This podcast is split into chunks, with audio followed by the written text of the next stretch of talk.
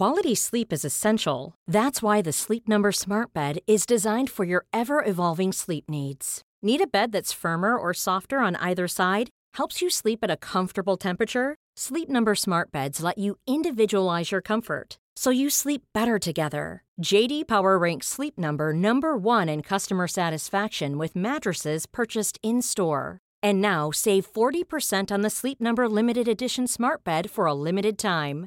For JD Power 2023 award information, visit jdpower.com/awards. Only at Sleep Number stores or sleepnumber.com. A lot can happen in the next 3 years. Like a chatbot may be your new best friend. But what won't change? Needing health insurance. United Healthcare tri-term medical plans are available for these changing times. Underwritten by Golden Rule Insurance Company, they offer budget-friendly, flexible coverage for people who are in between jobs or missed open enrollment. The plans last nearly three years in some states, with access to a nationwide network of doctors and hospitals. So for whatever tomorrow brings, United Healthcare Tri-Term Medical Plans may be for you. Learn more at uhone.com.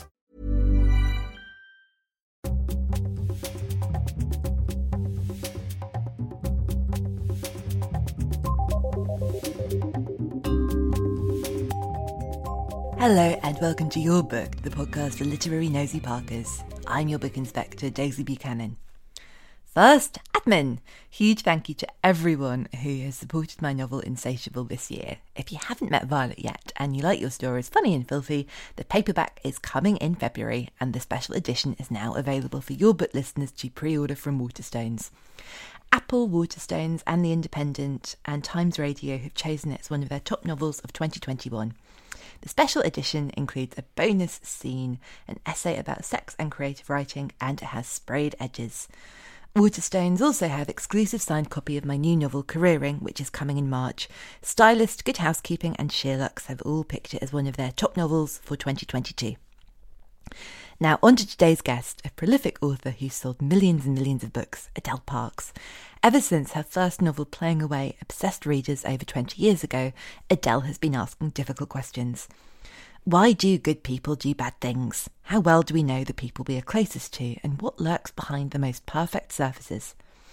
We're here to celebrate the forthcoming paperback publication of a 21st novel, both of you, and we talked about how curiosity informs Adele's reading and writing life. Expect Jackie Collins, Jane Austen, and Enid Blyton. Rather than um, start at the very beginning, I'd like to jump in and talk to you about uh, Jackie Collins because I think when we first met, we were having a bit of a Jackie loving. We certainly were. You said don't start at the very beginning, but I think Jackie almost is my very beginning because I always say I came from the type of family who had books all around the house. And immediately people imagine huge dusty tomes of, at the very least, Dickens. But it wasn't like that in our house. Books were for entertainment, they were completely joyful. Um, my mum had a lot of things like Jackie Collins, Jilly Cooper, uh, lace, all those sort of books that were very 80s lying around the house that I managed to get my hands on at sort of 10 year old, which is probably far, far too early, but loved. And, um, and, and very early on, I was already wanting to be a writer and just saw the joy of entertaining and offering escapism. We were, I mean, I always describe it as a very normal family. My um, dad was worked for ICI. He was an engineer. My mum had jobs around the children, so to speak. So, you know, anything from cleaning to packing tea bags in Tetleys to receptionist jobs, she would do whatever. So these books were escapism, gave her an opportunity to enter a significantly more glamorous and sexy life. And so I massively admire Jackie Collins for the joy she has given um, hundreds of thousands of people across the globe across the years. Can you remember the first book of your mum's that you picked up and thought, wow, this is great? Yeah, and also that I wasn't allowed really. Um, I, but people, I think people still do, but we definitely swap books between houses. We had um, a number of sources getting hold of books. So libraries were our first and foremost, and I, I'll love to talk to you about that. We also had um, on our local market, Stockton Market, you could take a book back and then buy a new one. And it would be 10p if you're buying it new, but it was 5p if you were bringing one back. And sort of all the neighbors, which, you know, shows how old I am that those prices were so cheap. But um, all the neighbors would sort of do the same and would all swap books amongst us. And for some reason, Virginia Andrews' book, Flowers in the Attic, landed in our house when my sister was reading, my sister's three years older than I am. She was reading something else. My mom was reading something else. So I just picked this book up and I read it first, and then said to my sister, Oh, you should read this. I was 12, she was 15. She read it and she went, We can't let mom read it. mom will then know what we have read. So we were sort of like hiding this book from my mom, and the neighbor who it belonged to kept coming back and saying, Have you read it? And my mom's like, I can't find it. It's in the house somewhere. And we, you know, we live in a normal size house, right? But we had literally hidden this book. And eventually my mum read it, but luckily her mind wasn't, you know, she wasn't like completely on on what we were up to. And she just said, girls, you mustn't read this book. And we went, oh no, we'll never read that book. we both had already read it first. Because actually the, the, you know, the subject matter in Flowers in the Attic, it's, you know, it touches on incest, there's child abuse, there's all sorts of things that I'm certain we would protect 12 year olds from now. Um, but in those days, there wasn't so much sort of young adult books. You went from children's books directly to whatever you could sort of pinch off your parents. And actually, I work a lot with literacy now, and I have done sort of for the last 15 or so years. And um, one of the thing, questions I'm often asked by very keen mo- mother readers is, is, they'll often say, My son or my daughter has lost the love of reading, and what can I do? And I say, I always say, ban a book as soon as you ban a book and tell them they can't read it, I promise you they will read that book. So it's it's my big tip in life. If there's something you think is vaguely inappropriate for your children, yeah, get them to read it. That's such good advice because I think Flowers in the Attic, even though obviously it's got so many very adult themes, and it's such a sort of there's as you say so much going on, and I just remember reading it.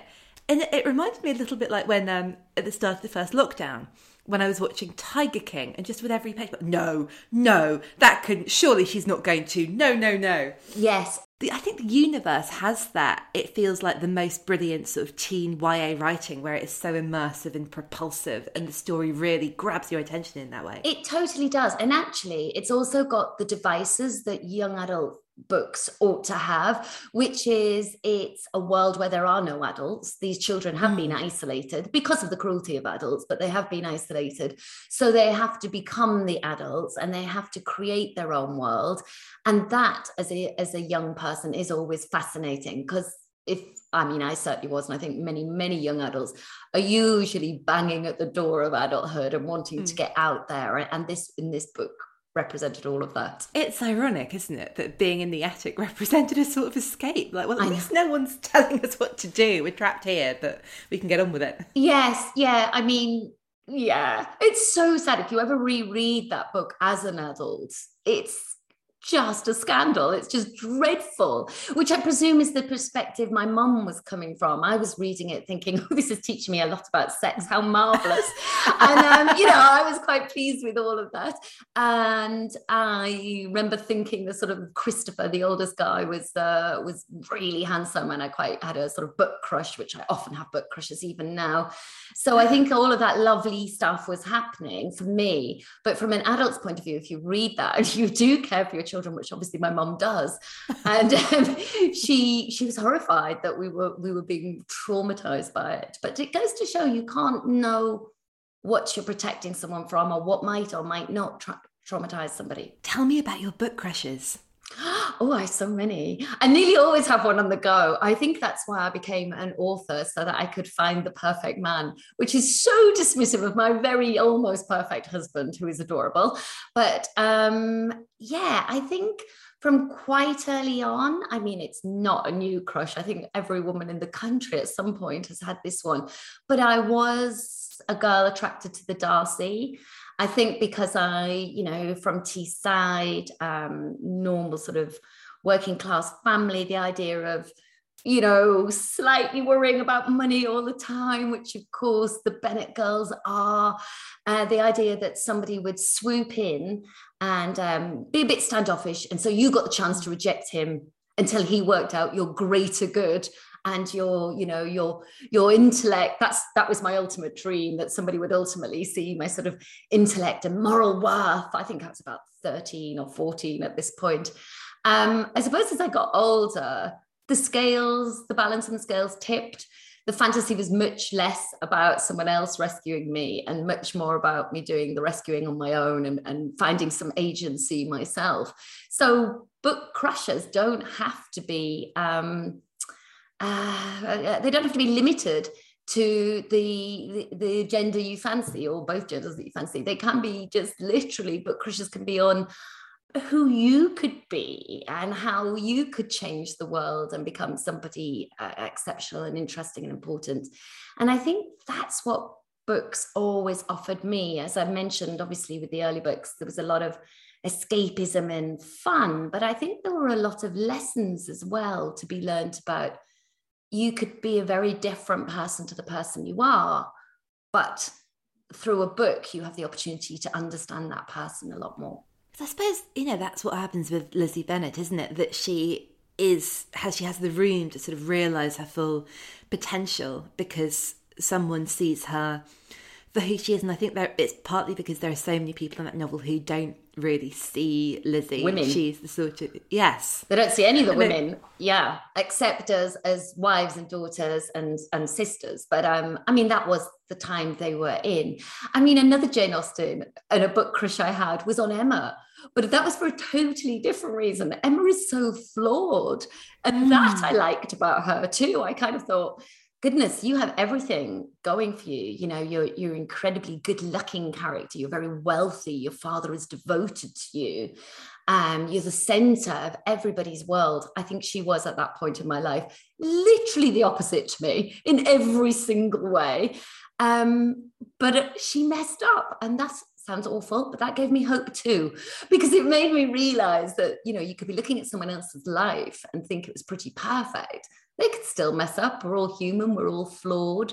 Um, so I had a bit of a book crush on on the very unworthy Emma too. Well, it's interesting because I think I see that theme coming up so much in your novels and this fascinating idea of how we see and how we're seen and who we want to be and this idea of perfection with women especially and i think emma in that way was so ahead of its time. And it really is radical. You know, now we talk about like, oh, you know, flawed women and unlikable women. And to have not just someone who's flawed, but someone who seems invulnerable to become vulnerable, someone who's kind of arranging everything, you know, whereas normally you have someone who's maybe starting with less. And the amazing literary trick, I say trick makes it sound manipulative, and I don't think it is, but you know, we do all love Emma, and we we all want to be Emma more than we want to be Fanny Price. I am a total Fanny Price apologist because in my heart I'm quite wet and pathetic. But she wins the day. Fanny wins the day.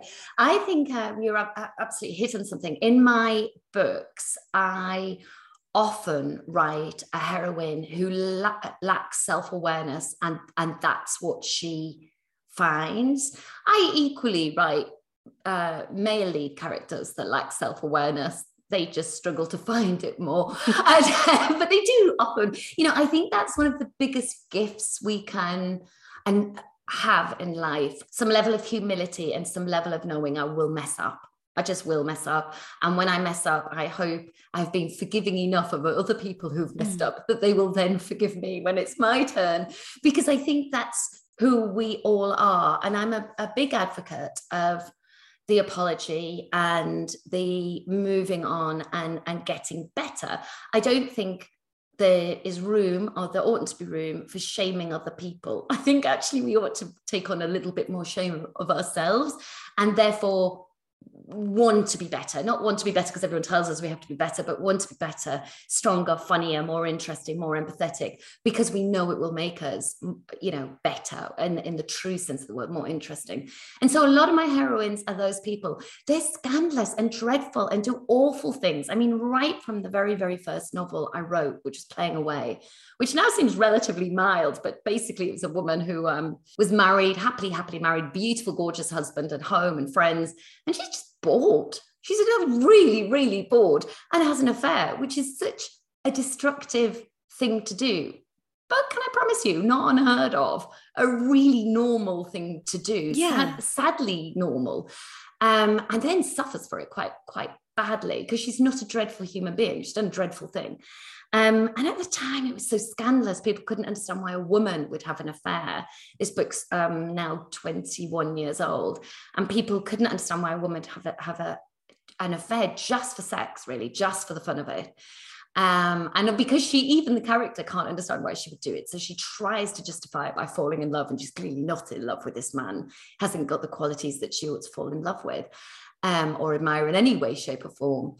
And it was so scandalous and it caused such such a reaction and I loved it. And I thought after that, oh, I'm never going to write an easy heroine. I'm just not. I'm going to always write the type of heroine that people raise their eyebrows, but secretly kind of go, well, what will she do next? Um, and I think I've, I think I've just taken that to the, the huge extreme with uh, with my latest, both of you, which is a book about uh, two women who go missing. And I'm going to give you, I'm going to give you a, a, an exclusive now, Daisy, because we're friends and we've known each other forever. Yeah, we've played with this because the book's out already in hardback and it's coming out in paperback. And we've played with different ways of talking about this book. And in hardback, we talked about two women that go missing, and there is a profound um, link between them. And the link between them is the thing that sort of blows everybody's socks away. I mean, it, it mm. I hope it is the thing that uh, it is. I think it is the final law that women literally can't break, uh, mm. and they hmm. do. Um, and, and being and quite cagey in what I say because of well, spoilers. And I'm sure saying. lots of people have read it, but I'm um... wondering whether we can say. Oh, I thought we could say in the podcast, and you don't use it as part of the hmm. advertising mm. of the podcast, and people really listen because then yes, will listen. An Easter egg. An Easter egg. So, um, so yeah, she's she's a bigamist. It's the same woman, and we find this out in the book and we then find the question is you know yes she she has gone missing. They have gone missing. Mm. did she run away? Did she run towards something new again? Or have one of the husbands got some level of responsibility or somebody else? Um, so it's not just a book about go, a woman going missing which i think would be a book that we've all read where yeah. the woman is a victim and she goes missing. It's not that at all. It's a book about a woman who really, really pushes social boundaries. Mm. So yes, that's an Easter egg that you're only going to find if you listen to Daisy's podcast. It's um it's hidden but not um not entirely obscure. But I mean that I just I love that story so much because I, it's something that I've sort of wondered about all the time. Not you know going off and, and being a bigamist myself, but I think we all crave double mate maybe new for 2022 bigamy. Um, but we crave you know sort of duality and what we can explore. And I think we have affairs because we want stories. I think it's all very, very meta. I'm not saying I've had an affair, but I think that when people have that urge, it's not bad or wicked. It's just a craving for the excitement you get to be.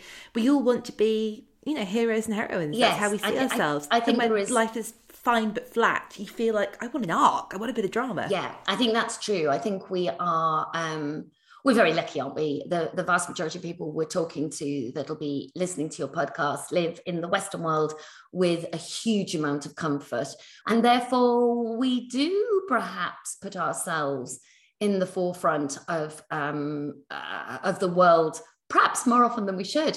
And yeah, I think uh, uh, this duality is something I look at all the time. I also think we're more complex than good or bad, right mm. or wrong. I think, you know, humans have so many shades to us. And if we if we had a little bit more compassion and empathy and allowed for that, we'd all be much more comfortable. I think the world is getting increasingly diametrically opposed.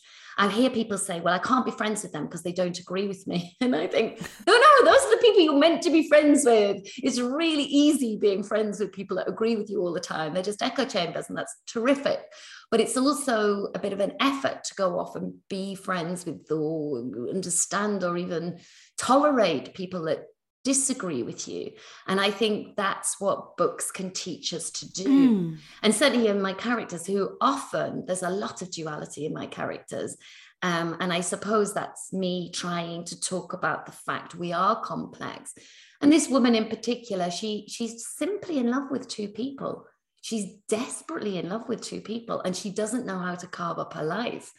And um, you know, I don't, I won't tell you how she gets into this situation of being a bigamist because that really is the fun of the book. Mm. But she, she is a bigamist. It, it, breaks laws. It's laws of the land. It breaks hearts because it, there's a moral law there. Um, because we have all grown up with the Elizabeth Bennets and and even the you know mm. even the uh, Jackie Collins and the Jilly Coopers gave yeah. us the story that you're looking for the one nobody talks about look, looking for the several. Um, you know so uh, so although in real life we are very happy to have perhaps more than one child. We definitely have more than one parent. We have more than one friend. We accept that in many other angles of our lives we expect to be fulfilled and offer love through multiple channels. But in sexual relationships we give ourselves this construct that there should only be one, which is great fodder for me, can I tell you? On that theme of not agreeing with people, um, yes. I'd love to hear about any characters in books that you would oh. like to be friends with or well who you'd least like to have over Christmas. you'd most like to have over Christmas, maybe. Yes. I mean, it's interesting, isn't it? Because even I mean, the least likely like over for Christmas for me is absolutely no brainer. American Psycho. Don't want to be near him. Definitely, you know. That book actually made me faint, which in a way makes it one of the worst books and one of the best books I've ever read. I think because I have a heightened imagination, you know, I, I took it further than even the words on the mm. page. And I just find it very grisly. And the life he was leading, he was obviously a banker. I've never been a banker, but I worked in advertising at around the times he was a banker. And so saw was kind of on the peripheral of, of seeing these sort of, you know, champagne fueled evenings in the Cristal, uh, sort of, mm. uh, you know, the investment bankers could buy and almost bathe in. And, um, and, the, and the cruel brutality of these very successful, often men, let's be honest, Uh, would display against other humans, often women, let's be honest. And um, it was tragic to watch, but it was horrifying to read. So yeah, I wouldn't want him for Sunday lunch. Well, I think the worst thing is even if um, you know the, all the murdering and terrible behaviour aside, if you went around his, we like we have no turkey, we have cocaine, and we have vodka. Yes, we have cocaine, vodka, and Cristal champagne. Of which, can I say, one out of three would be all right for me there. I am quite the champagne drinker. Um, I would like Dorothy Parker brought back from the grave, brought back from the dead, and have her. I think she'd be a really hilariously sardonic character in the in, on around your Christmas table, just kicking out witticisms. I don't know about characters specifically, but thinking about authors generally, I suspect Evelyn Waugh, who was one of my favorite authors, would be hard work around a table. So that's interesting, isn't it? I love his mm. books. Um, but I think he was a person in a lot of pain and found the world quite disappointing. No one wants that at Christmas.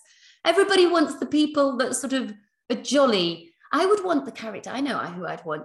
Um, in that book, Why Mummy Swears, she'd be hilarious because however bad your Christmas is, mm. her Christmas would have gone worse. You know, she'd have burnt the turkey and, uh, and you know, lost the kids' presents and uh, the Christmas tree would have fallen down. And so any disaster I had to face on Christmas Day, she would sort of be quite forgiving of and probably just pour me another drink. Yeah, I think that's really interesting about Evelyn Waugh. He was such a, a chronicler of people and obviously paid a lot of attention to people. Do you have any favourite? I do. I love his. Um, so I love um, Handful of Dust.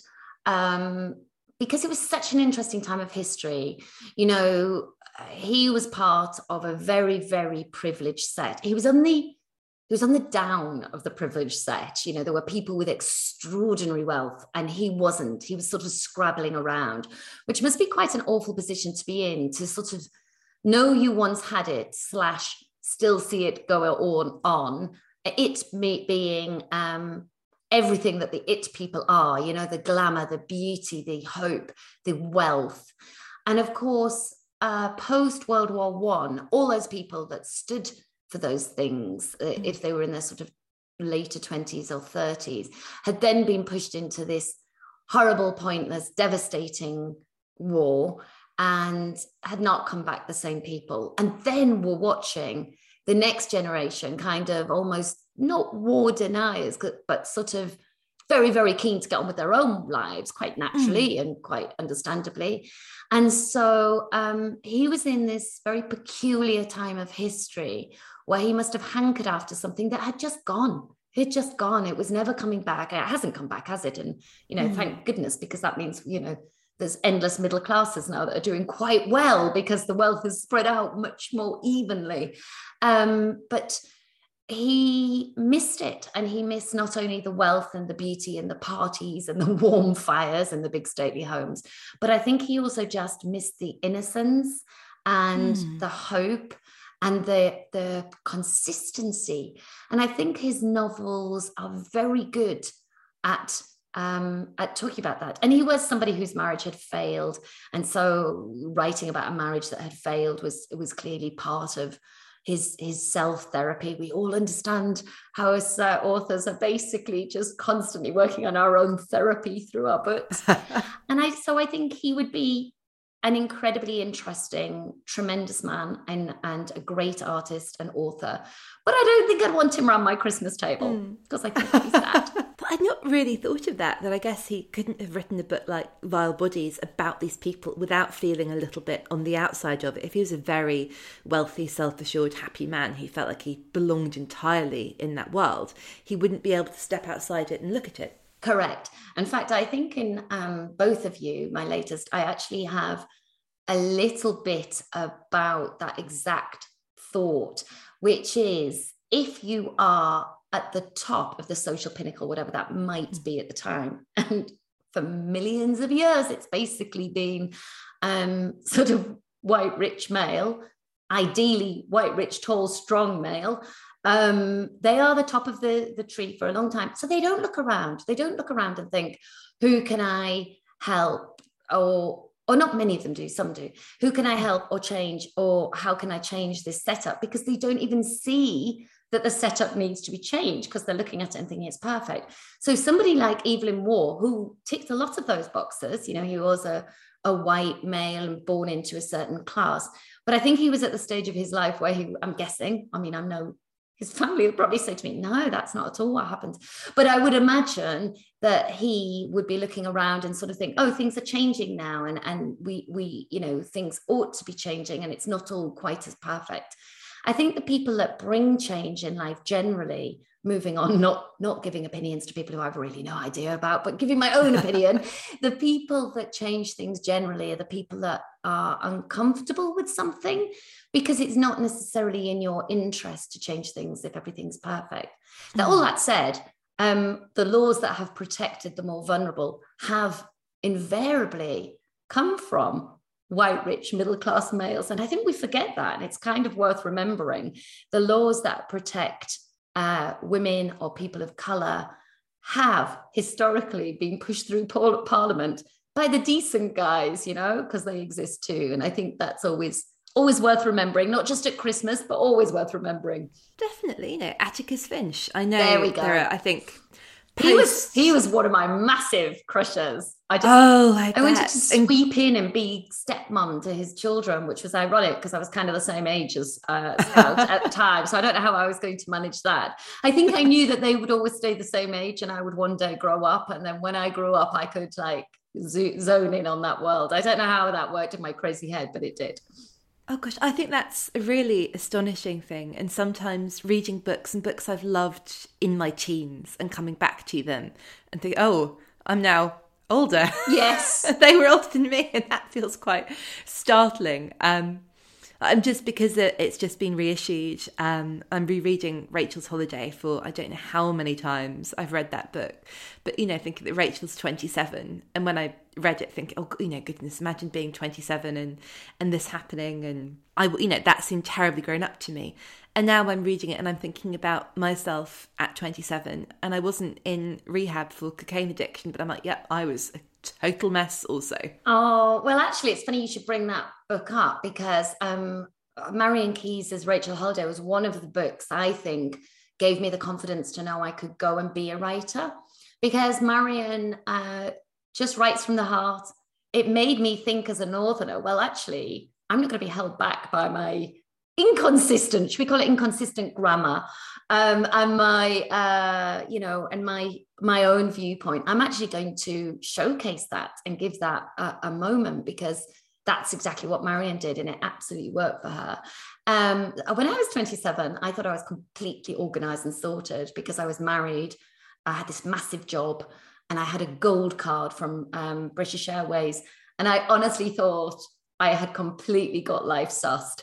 Little did I know, in a couple of years after that, I would be a single mum and that marriage wouldn't be happening. And I and I would be in quite a different place. So um, but I think that that as you say, when I read that book, I didn't sort of relate to it on the well i related it on a hundred ways but not relate to the character i just felt so desperately sorry for the character and was mm. fighting for her and gunning for her but i didn't think it was me but i did think the fact marian had introduced this whole set of possibilities that a no ordinary sort of you know uh, working class woman could write about her experiences and they would be valid and hundreds of thousands of people would want to read about those experiences and relate in some way Planning for your next trip? Elevate your travel style with Quince. Quince has all the jet setting essentials you'll want for your next getaway, like European linen, premium luggage options, buttery soft Italian leather bags, and so much more. And it's all priced at 50 to 80% less than similar brands. Plus, Quince only works with factories that use safe and ethical manufacturing practices. Pack your bags with high-quality essentials you'll be wearing for vacations to come with Quince. Go to quince.com slash trip for free shipping and 365-day returns. A lot can happen in three years, like a chatbot may be your new best friend. But what won't change? Needing health insurance. United Healthcare Tri-Term Medical Plans, underwritten by Golden Rule Insurance Company, offer flexible, budget-friendly coverage that lasts nearly three years in some states. Learn more at uhone.com. Even when we're on a budget, we still deserve nice things. Quince is a place to scoop up stunning high-end goods for 50 to 80% less than similar brands. They have buttery soft cashmere sweaters starting at $50, luxurious Italian leather bags, and so much more. Plus, Quince only works with factories that use safe, ethical, and responsible manufacturing. Get the high-end goods you'll love without the high price tag with Quince. Go to quince.com/style for free shipping and 365-day returns. We'll be back with Adele soon, but now it's time for my Steal of the Week Mayflies by Andrew O'Hagan. It's summertime in 1986 in Scotland. It's hot, everyone is restless, and James and his best friend Tully are going on a mission to Manchester for the legendary Festival of the 10th Summer at the GMEX Centre. How will that weekend define their lives, and what will happen when James and Tully grow up? This is gorgeously and painfully evocative, a sharp shock back to the period of adolescence when all you have is your cultural capital film lines and song lyrics. Reflective, moving, but never mawkish, a peerless coming of age novel for grown ups. Mayflies by Andrew O'Hagan is published by Faber and Faber and out now. Now back to Adele. Remind me, have you ever written any sequels? Are your books all happening in the same uh, universe as each other? They or? sort of do. So playing away um, was about Connie, the the um, the adulterer. That's poor Connie. You know, that's how we refer to her even now, 21 years ago. Connie, the adulterer. And she had a group of four very cool, lovely friends in the mm. background. But the subplot of one of the cool, lovely friends is one of the cool, lovely friends was having an affair with another one of the friends' husband. And they and that marriage breaks up in the background. And actually um, connie almost doesn't notice because connie is so self-absorbed. Mm. she's unaware that this dreadful thing is happening to two of her best friends that she's put together. You know these two people. So in a way she's a bit of a catalyst. Um, and seven years later in real time and seven years later in fictional time i picked up rose and lucy's story and i called that book young wives tales. So Connie and her husband Luke had gone to the um, background and they became the subplot. And Rose and Lucy were able to sort of take center stage. And that was extremely exciting for me. I mean, they're all old, old friends going back to those characters. And it was just a joy to write. It's a huge, chunky book because I just had a lot to say. Um, and then many, many years later, another 10 after that, so 17 years after I'd originally written Playing Away, I wanted to write about, um, funny enough, also about addiction, just talking about Rachel's Holiday, but from a male um, point of view. And I also wanted to write about infidelity and a couple that had both of those problems in their house and how the woman thought they, the answer to their marriage was just having a baby and pushing on. And to him, it had driven him so far um, along a path of despair that he had become an alcoholic. And that book was called Lies, Lies, Lies. And I came up with the plot and I just thought, well, what kind of people would this be devastating for? And I thought, oh, I know the kind of people that everyone else around them is going brilliantly. And they feel like the couple that's left behind and all their friends are doing beautifully well and have got better jobs and better homes and multiple kids and all that and the you know chocolate covered labrador that behaves itself as opposed to the one that wheezes on the carpet you know all that kind of thing. And um and i thought i know who those people are. That's rose and that's lucy and that's connie because they've had their struggles relatively early on and sorted themselves out. How awful if you're the friends in their 40s who have yet to sort yourself out. So I wrote about Daisy, who was the fourth um, friend in the in the friendship group, and her husband Simon. And obviously, um, Daisy's um, uh, sister was Rose, and her uh, and the friend Lucy and the friend Connie were all in the background. So they kept sort of circling around. All those books can be read as standalones. I think yeah. that's super important because I have fans younger than my uh, younger than my career, which very pleased about having fans younger than my career. But I have I have people that were sort of you know babies when the first book came out. So it's great that they discover the first book they might discover of mine is Lies, Lies, Lies. And then I mm. say to them, actually, you can read the backstories of these characters. Equally, I have fans that have read every single one of my 21 books in the 21 years and have worked alongside me kind of thing you know and and i know pretty well actually who, who these people are because I meet them over and over again at social, uh, uh, real life socials and events, but actually more on my social media. I'm very active on my social media, and, and my fans know that, and they know it's just me answering and me talking to them.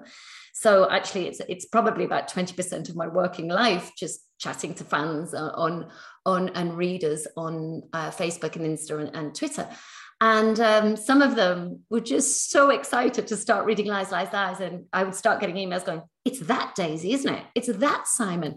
yes, it is, because there's Rose, you know. Um, and I think actually there's one more story about that gang that ah. I actually ah. want to tell. I, um, I have to see these girls through the menopause, you know. I just literally need to take them there. So I think in a few years' time, I'll visit them again because it's so such a you know for, for fans and readers these people do you know live and they sort of continue to run around and it's that funny thing of they're always where you leave them but they are also doing things and living lives and i'm sure that you know as an author they're living and working absolutely and... i mean normally when i finish a book i'm ready to let them go I, i've you know i've taken them where i'm a planner so I absolutely know how my plots are going to work out. And I've known that from the first word I write on the page. So by the time I get to the end, I'm like, yeah, done with you, done. Mm.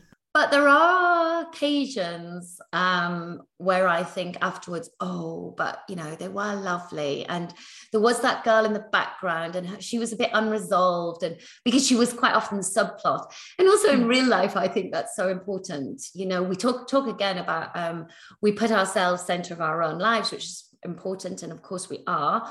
But you also know that your friend in the background something incredible is happening to her or and you want her to have her moment. And i feel that as an author too and sometimes just want to go back to characters and, and give, give them some breath. Are there any books that you've read where you can think of characters where you're like oh i really would love for them to have their own story yes and the things like so I love the book The Rosie Effect by mm. Rain, Graham, Graham, Graham, Graham Simmerson, I think it is. Graham Simmerson. That sounds right. I can picture yeah. the cover. Yeah, I can too. Everyone knows that cover. And I love it that it's from his point of view because again, it's a sort of unreliable narrator because the the the guy's on the spectrum. So he is only able to give us a limited understanding of what is going on because he can only see it from his point of view. And you can you know little rosie's in the background chipping away developing this relationship making herself available uh, understanding him uh, with having infinite amount of patience to allow him to become the person he needs to be um, and yet keeping her herself. And i always think wouldn't it have been fun to see the exact same book from her point of view Um, mm. you know, for him to write it or for him to pair up with somebody and write write it from literally, you know, because it is called the rosie effect. It's all about her, but it's about yeah. her through his spectrum. I would like to see a book about him, but seen through her eyes. I think that would be quite interesting. I think also there are some classics that I think couldn't we? I'm not none of us are now particularly comfortable with the happily ever after, are we? Because we are all much more aware. And so I think it would be quite interesting to see how Jane Eyre pans out with Mr. Rochester. Mm. I would just let's see if they ever, I don't know, have kids or well you know do they what's the charity work that they do in their community? How is it how do they manage with his disability?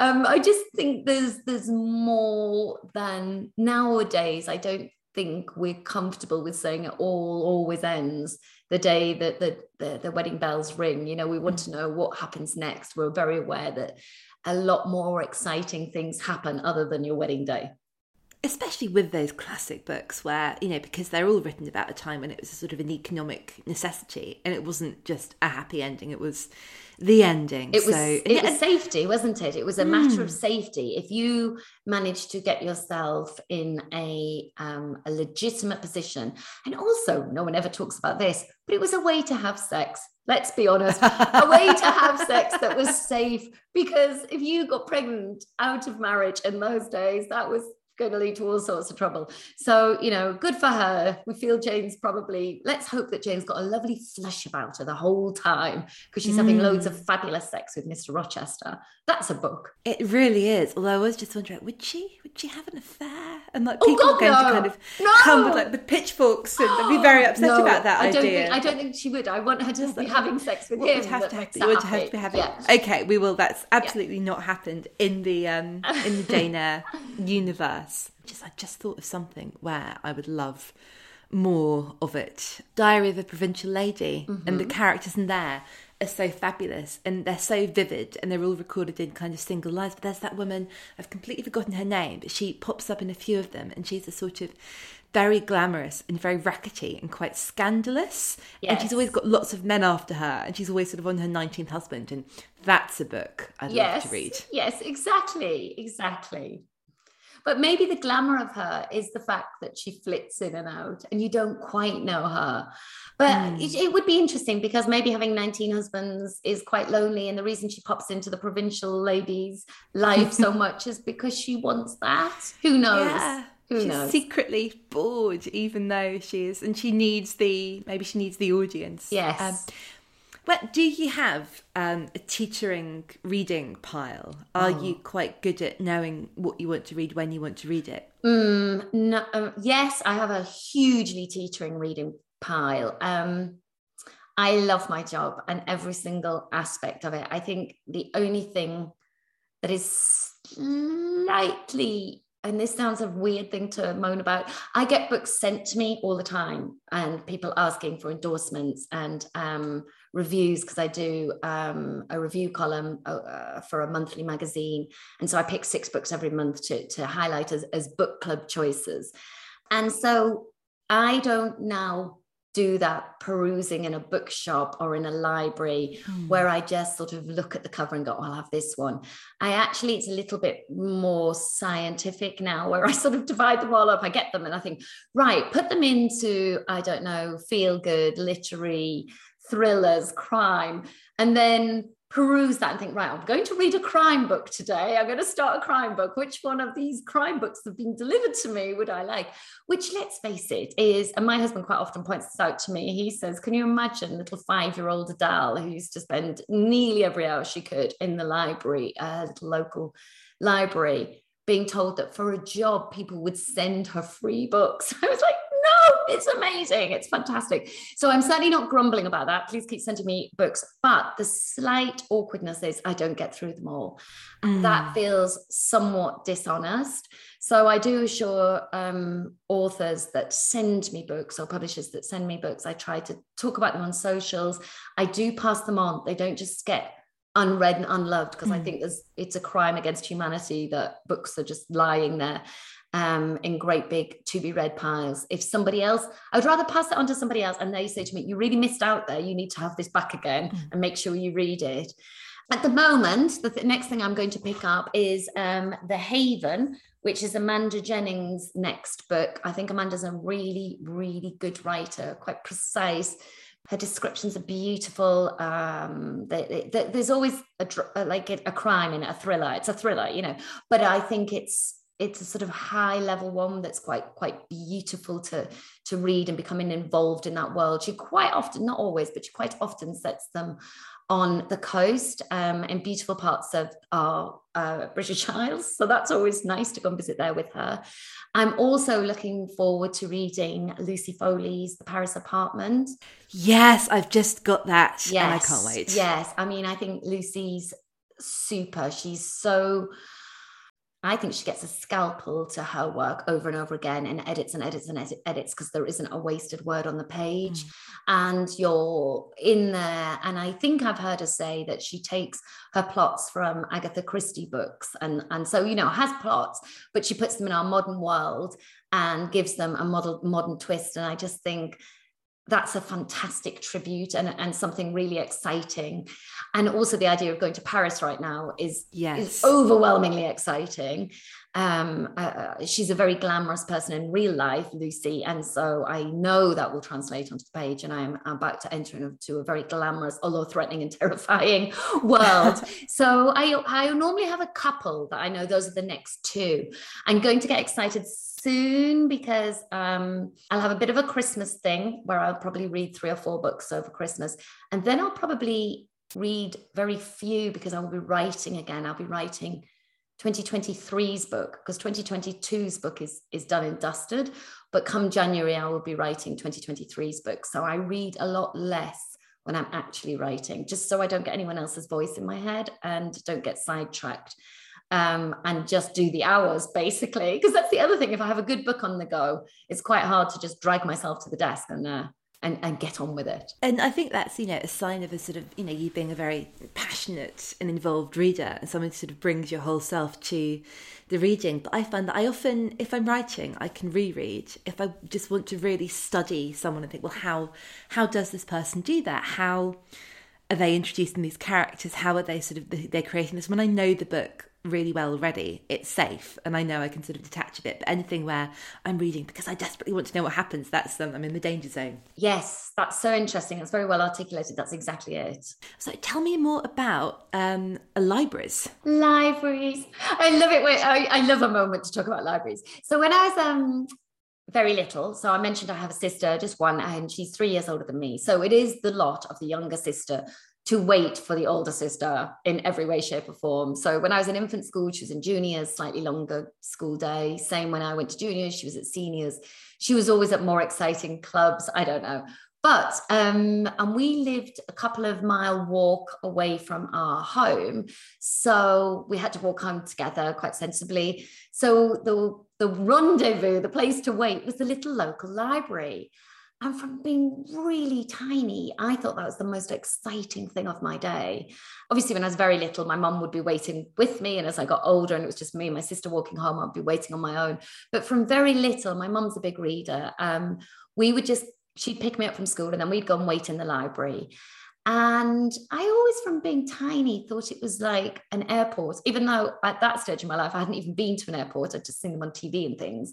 But I genuinely believed, and I remember trying to explain it to people that I was going on a journey and I was going to go on an adventure. And I believe that now you pick up a book and you don't know where it's going to take you. Um, you might learn about a new country and a new culture, but you also you don't know where it's going to take you emotionally. Mm. And I would, you were allowed three books out as an infant, and I would take them home and read them that night and then bring them back. And it was actually uh, a librarian that suggested to me I ought to be an author. Beautiful story because I think by this time I was probably seven or eight year old, and the librarians there knew me at Egglescliffe Li- um, Library, knew me very, very well. One of them said to me one day, Oh, Adele, do you think you might grow up and become an author? And I was furious with myself because I didn't know what the word author meant. And because I was a good reader, I'm quite sort of I, I, was a little bit cross that was this word. If she'd said writer, of course I would have yeah. got it. So I said, Oh, I don't know what an author is, which actually is always a sensible thing. Ask the question if you don't know, don't bluff it. Um, so she said, Oh, hang on a moment. And she rushed off and got an Enid Blyton and brought it back. And in those days, Enid Blyton's signature was sort of on the front of the book. Yeah. And she said to me, um, You see, Enid sits at home writing these books for you that's a real live person. She writes these books for you. And I actually, for many, many years, genuinely thought Enid Blyton was just writing for me. Um, kind of, you know, quite young, just a misconception. But, you know, really first time understood that somebody, there was a process, this book was written.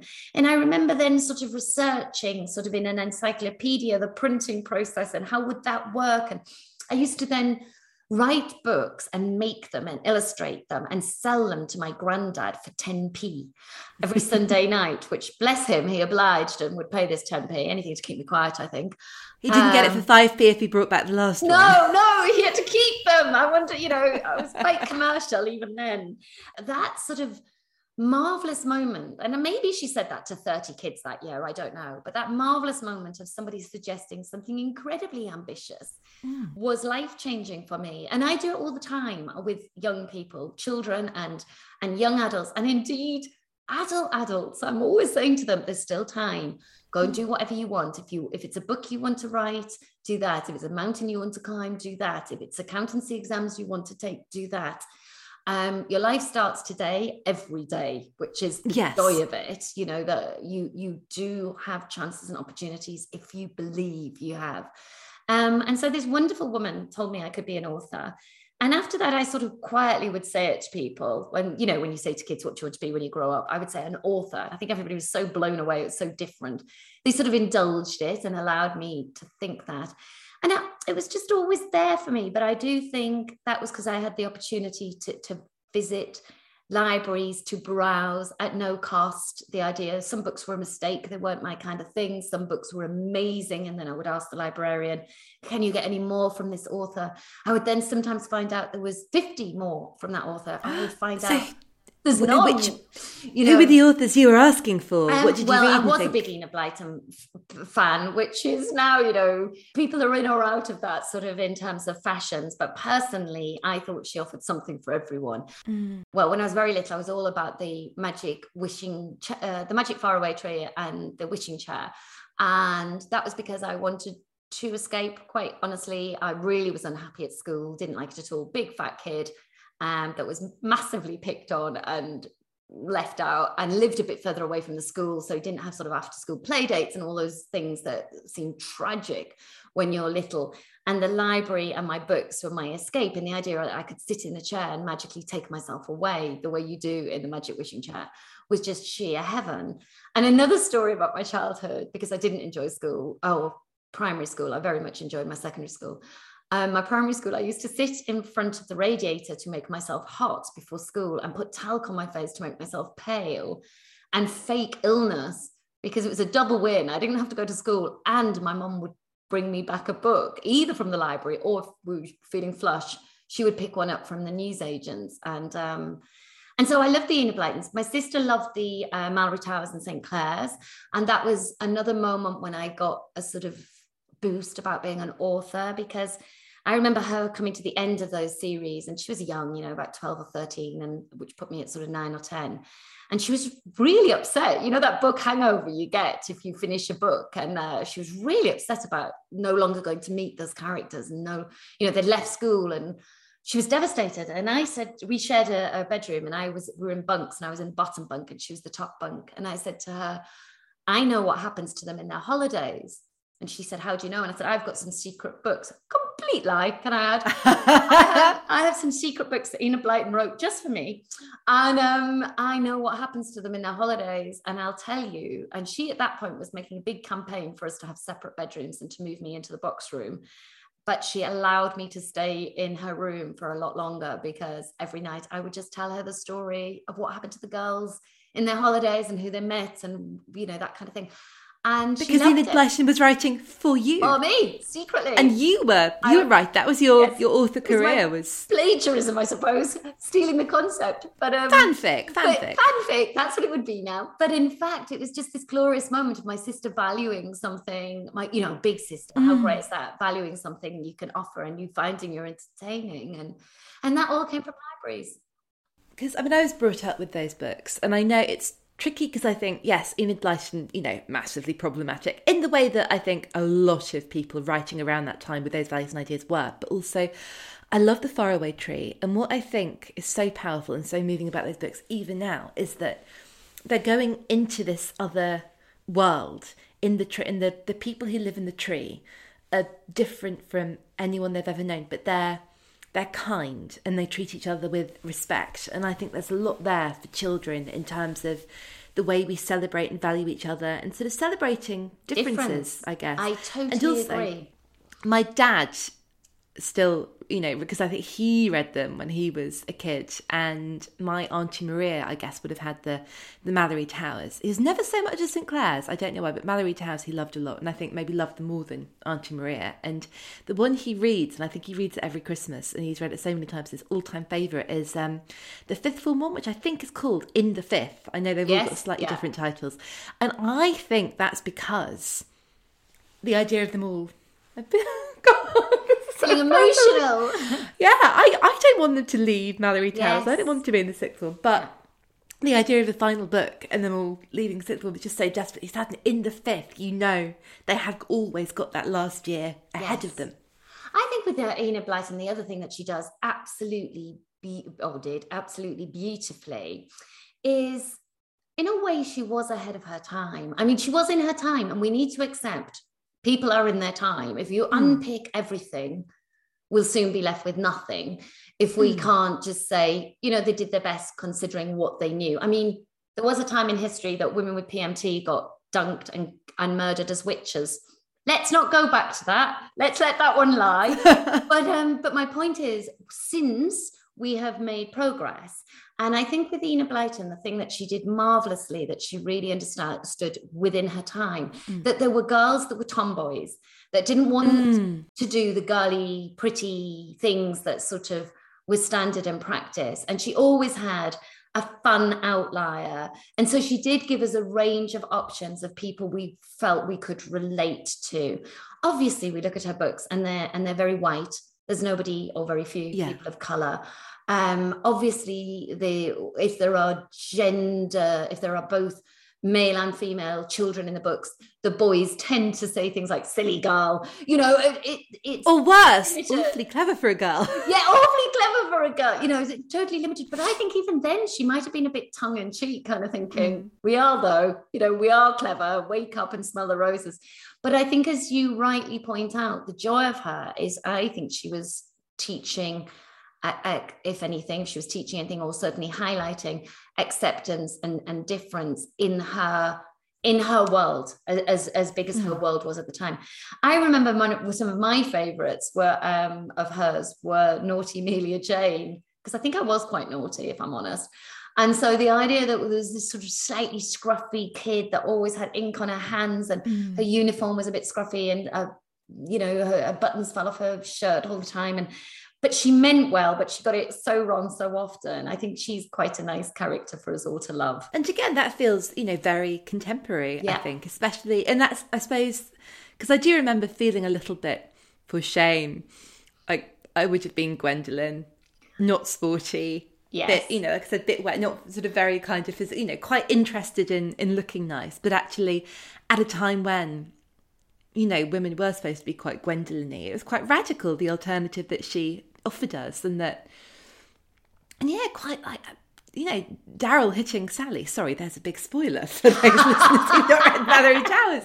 But and I'm not for a second advocating, you know, violence, but also, you know, now when we sort of read about violent women, it's quite you know, it's sort of still almost fetishized or seen as a weird thing or a shocking thing. And that she sort of, I'm not saying we should encourage girls to hit each other, but I remember that I used to hit my, I've got five younger sisters and it's not like I read Malory Towers and thought, great, time for hitting. But we were quite physically rough with each other because I was the biggest and I was like, no, lead by example, control your impulses, don't don't punch each other. But I, I didn't see that anywhere else. Girls just weren't supposed to do that, and we did. And we thought like we must be sort of freaks and outliers, and it was strangely comforting to know that. So she was honest she was Yeah, honest about how really it honest. how it was and and we're not all um sugar and spice and all things nice all the time we can't be So I know you have um, talked about this before, but are there, are there any books you're looking? And I know in 2022, 20, yes, 2022 is the year that it is next.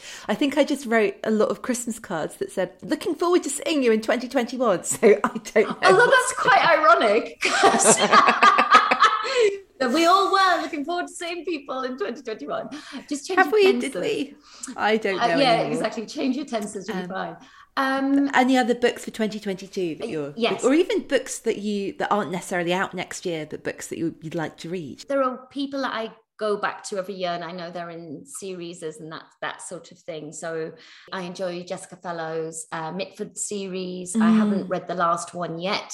Um, I picked it up and started to read it and thought, oh, this is, should be my Christmas read, and then put it down. So I know I've got that to look forward to. But it um really honestly, I know things will be coming out all the time. And there's usually sort of three or four books a year that I I say those at the end. I'm more about looking back right now. So I know Ooh. within the next few weeks, I will go through all the books I've read and I'll pick three or four out that I'll go, these, these were the books this year. These were the, these were the three or four that I would say anyone should read them and I would push them on people for years to come. And I'm pretty good at that. I, I get quite sort of, I remember reading um, Girl A by Abigail Dean in the end of the year before last. Mm. And I sent to her editor going, it's the best book I've re- read all year, you know, because it was, and it was December. And then they said, oh, can we use that quote in January? I was like, no, it looks ridiculous in January. Don't use the quote in January. Use the quote in December. Um, but that's still a book, you know, it's been out a while now, but it's still a book I would talk about and, and recommend on. It's, um, you think it's going to be a book about a lot of horror because it's about one of those terrible situations where parents well it's back to flowers in the attic but these Mm. kids are locked up in their home and, and sort of abused but she does write it in such a beautiful and brilliant way that she avoids being gratuitous um, it feels very American to me. She's not American. You might pick it up and think she's an American writer because they write they do write with a slightly different style and Hmm. and she has that sort of elegance that they have but yes i'll soon be going through all my books and uh, pick up my favorites i'll probably tweet about them or something Excellent. So we'll be looking out for that. Yes. I'm very excited to see your books of 2021. Because yeah, I think that's sometimes because there's so much, and I think there's so such a great focus on you know what's new and what's next and what's coming, and the books that you remember when the dust has settled, and the things we think I will never forget reading this. Yes. I think I felt that this year with Sorrow and Bliss, which Oh, I I read read. Oh well, it, I mean it's unexpected because I think it wasn't what I thought it was going to be, or even feared it might be. I thought it might be quite earnest, and I knew it was about you know mental health and anxiety, but it's incredibly funny. Um, so should that go on my christmas pie list yeah, I think it's definitely, definitely worth a look. It's Meg Mason. sometimes i'm asked what's the book that's been overlooked and i think actually i think the sad truth is there are endless books that are overlooked Hmm. you and i read an awful lot but i think if we sat here and named te- the last 10 books we read we wouldn't have more than one or two in common. That's not a bad thing. It's almost a worry when it's the opposite when everyone. Yeah. reads the exact same book and nobody's giving any other book a chance. Because i think you know recommendations are fantastic and obviously that's what we all um uh, that is the breadth of of the book industry. People love if there's nothing more exciting than if you've read a good book to pass it on to someone else and encourage someone else to read it but i do think uh yeah pausing looking back i don't do as much rereading as you do i think by the sounds you do quite a lot of rereading i don't know i don't do it i think the only time i've tried to do it it didn't really work very well for me I, there's certain books i always reread because i I know them inside out. I know them almost word perfect, and they're Ooh, things like like what? well, they are the Jane Austens, uh, Ah. or, or, you know, I just get them and I just know, and they're kind of comfort and they're quite funny if I'm ever properly ill or something like that. But um, and when I want to know what's coming, when I just can't, my life is so unstable that I can't cope with not knowing what's coming. Those are the books I'd read. Yeah. But I once tried to reread one of my favorite ever books, which is Behind the Scenes of the Museum by Atkinson. Mm. And when I reread it, it just wasn't the same the second time round. And yet it had been the most profoundly moving book for me in my late 20s. And I had, and I think, and I don't think I'm exaggerating here, I think in hundreds of interviews, I had named that as my favorite book. And then I reread it in my late 30s and I thought, oh no, I feel quite differently about some things. And I know what's happening and I know what's coming. So, no, I'm fine. Now, I would still tell the people to read that book for mm. their first time experience of it. But isn't it interesting that some books stand up, well, not stand up for rereading, because I don't think it's about the book, I think it's about the person. Mm. I wasn't I didn't want to have that experience again. But I don't do many things twice. I'm not somebody who likes to visit the same holiday destination. I don't. Uh, I get bored if I go to the same restaurants. You know, there's there's people who like to do the same thing over and over, and and I'm not that person. And also, I just think there are so many books out there. Yeah, just keep reading is the thing and you want to preserve that perfect the perfect moment because i think so often i mean the thing that comes up all the time on this podcast is you know and i'm the same i bad at remembering plots. I can always remember the way a book made me feel. Yes absolutely true. Or yeah i'm actually not too bad at plots but i'm terrible at as you've clearly gathered throughout this interview um terrible at names of the actual book or authors. I can describe the covers beautifully. I'm a very visual human. So i can usually describe a cover to you. In fact i color coordinate my library. And um, so it literally is uh, all my shelves are in colors. And people say how do you find anything? And i think that's the easy way, isn't it? Because I know that's a green cover with an apple on the side, but I can't remember who wrote it. so, you know, so it's just it's interesting, isn't it? For somebody who obviously makes a living out of words, you know, you'd think I would remember names. But to your main point, I absolutely know how they feel and I know where I read them. And so, for instance, the book The Color Purple, I remember I was 19 when I read that. And we got sidetracked. I started telling you about how I fainted at um, reading American Psycho, which is oh gosh, we have got and sidetracked. and the only other book that ever moved me to fainting was um, The Color Purple, and and I fainted um, when I read that. And I quite often faint, not quite often, but a couple of times I fainted at movies because obviously you can't hide from it um, I have actually been carried out of cinemas in a dead faint, which is very Victorian woman of me. Oh my goodness. But I think it's a really strong book that can get you to faint because you can always close the book. And actually, you probably should. If you think you're about to faint, you should probably close the book. But sometimes, if you just can't close the book and it just pushes you over the edge, or me in this case. But yes, I remember where I read it. And I remember coming around thinking, oh, that wasn't my finest moment. I was on holiday, it was hot, and I was on a balcony, and oh, no, not good. Oh my gosh. Mm. Incredible cover quote, though. I yes! after I cried, I fainted. Yes, yes. Oh. Adele, I could talk to you about books all day. I think we're probably at time. It's been such a pleasure. It's been so much fun having you on. It was actually my pleasure. Really, I haven't stopped smiling throughout. I've just loved every minute. So, as you say, I could talk about books all day. Huge thanks to Adele. Both of you is out in paperback on the 6th of February. I say come for the how, stay for the why. If you love a thriller that makes you gasp, this is for you, with brilliant writing and compelling characters to boot.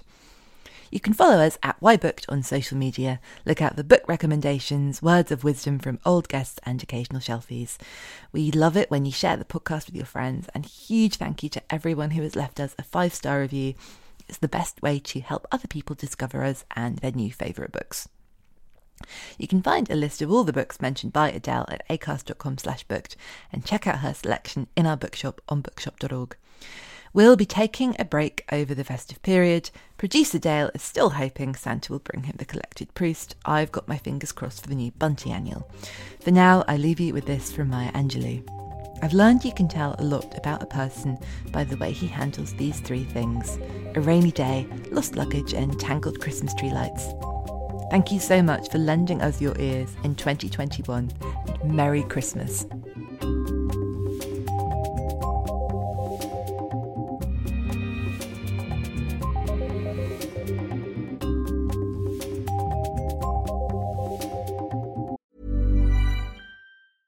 Cool fact a crocodile can't stick out its tongue. Also, you can get health insurance for a month or just under a year in some states. United Healthcare short term insurance plans, underwritten by Golden Rule Insurance Company, offer flexible, budget friendly coverage for you. Learn more at uhone.com. Planning for your next trip?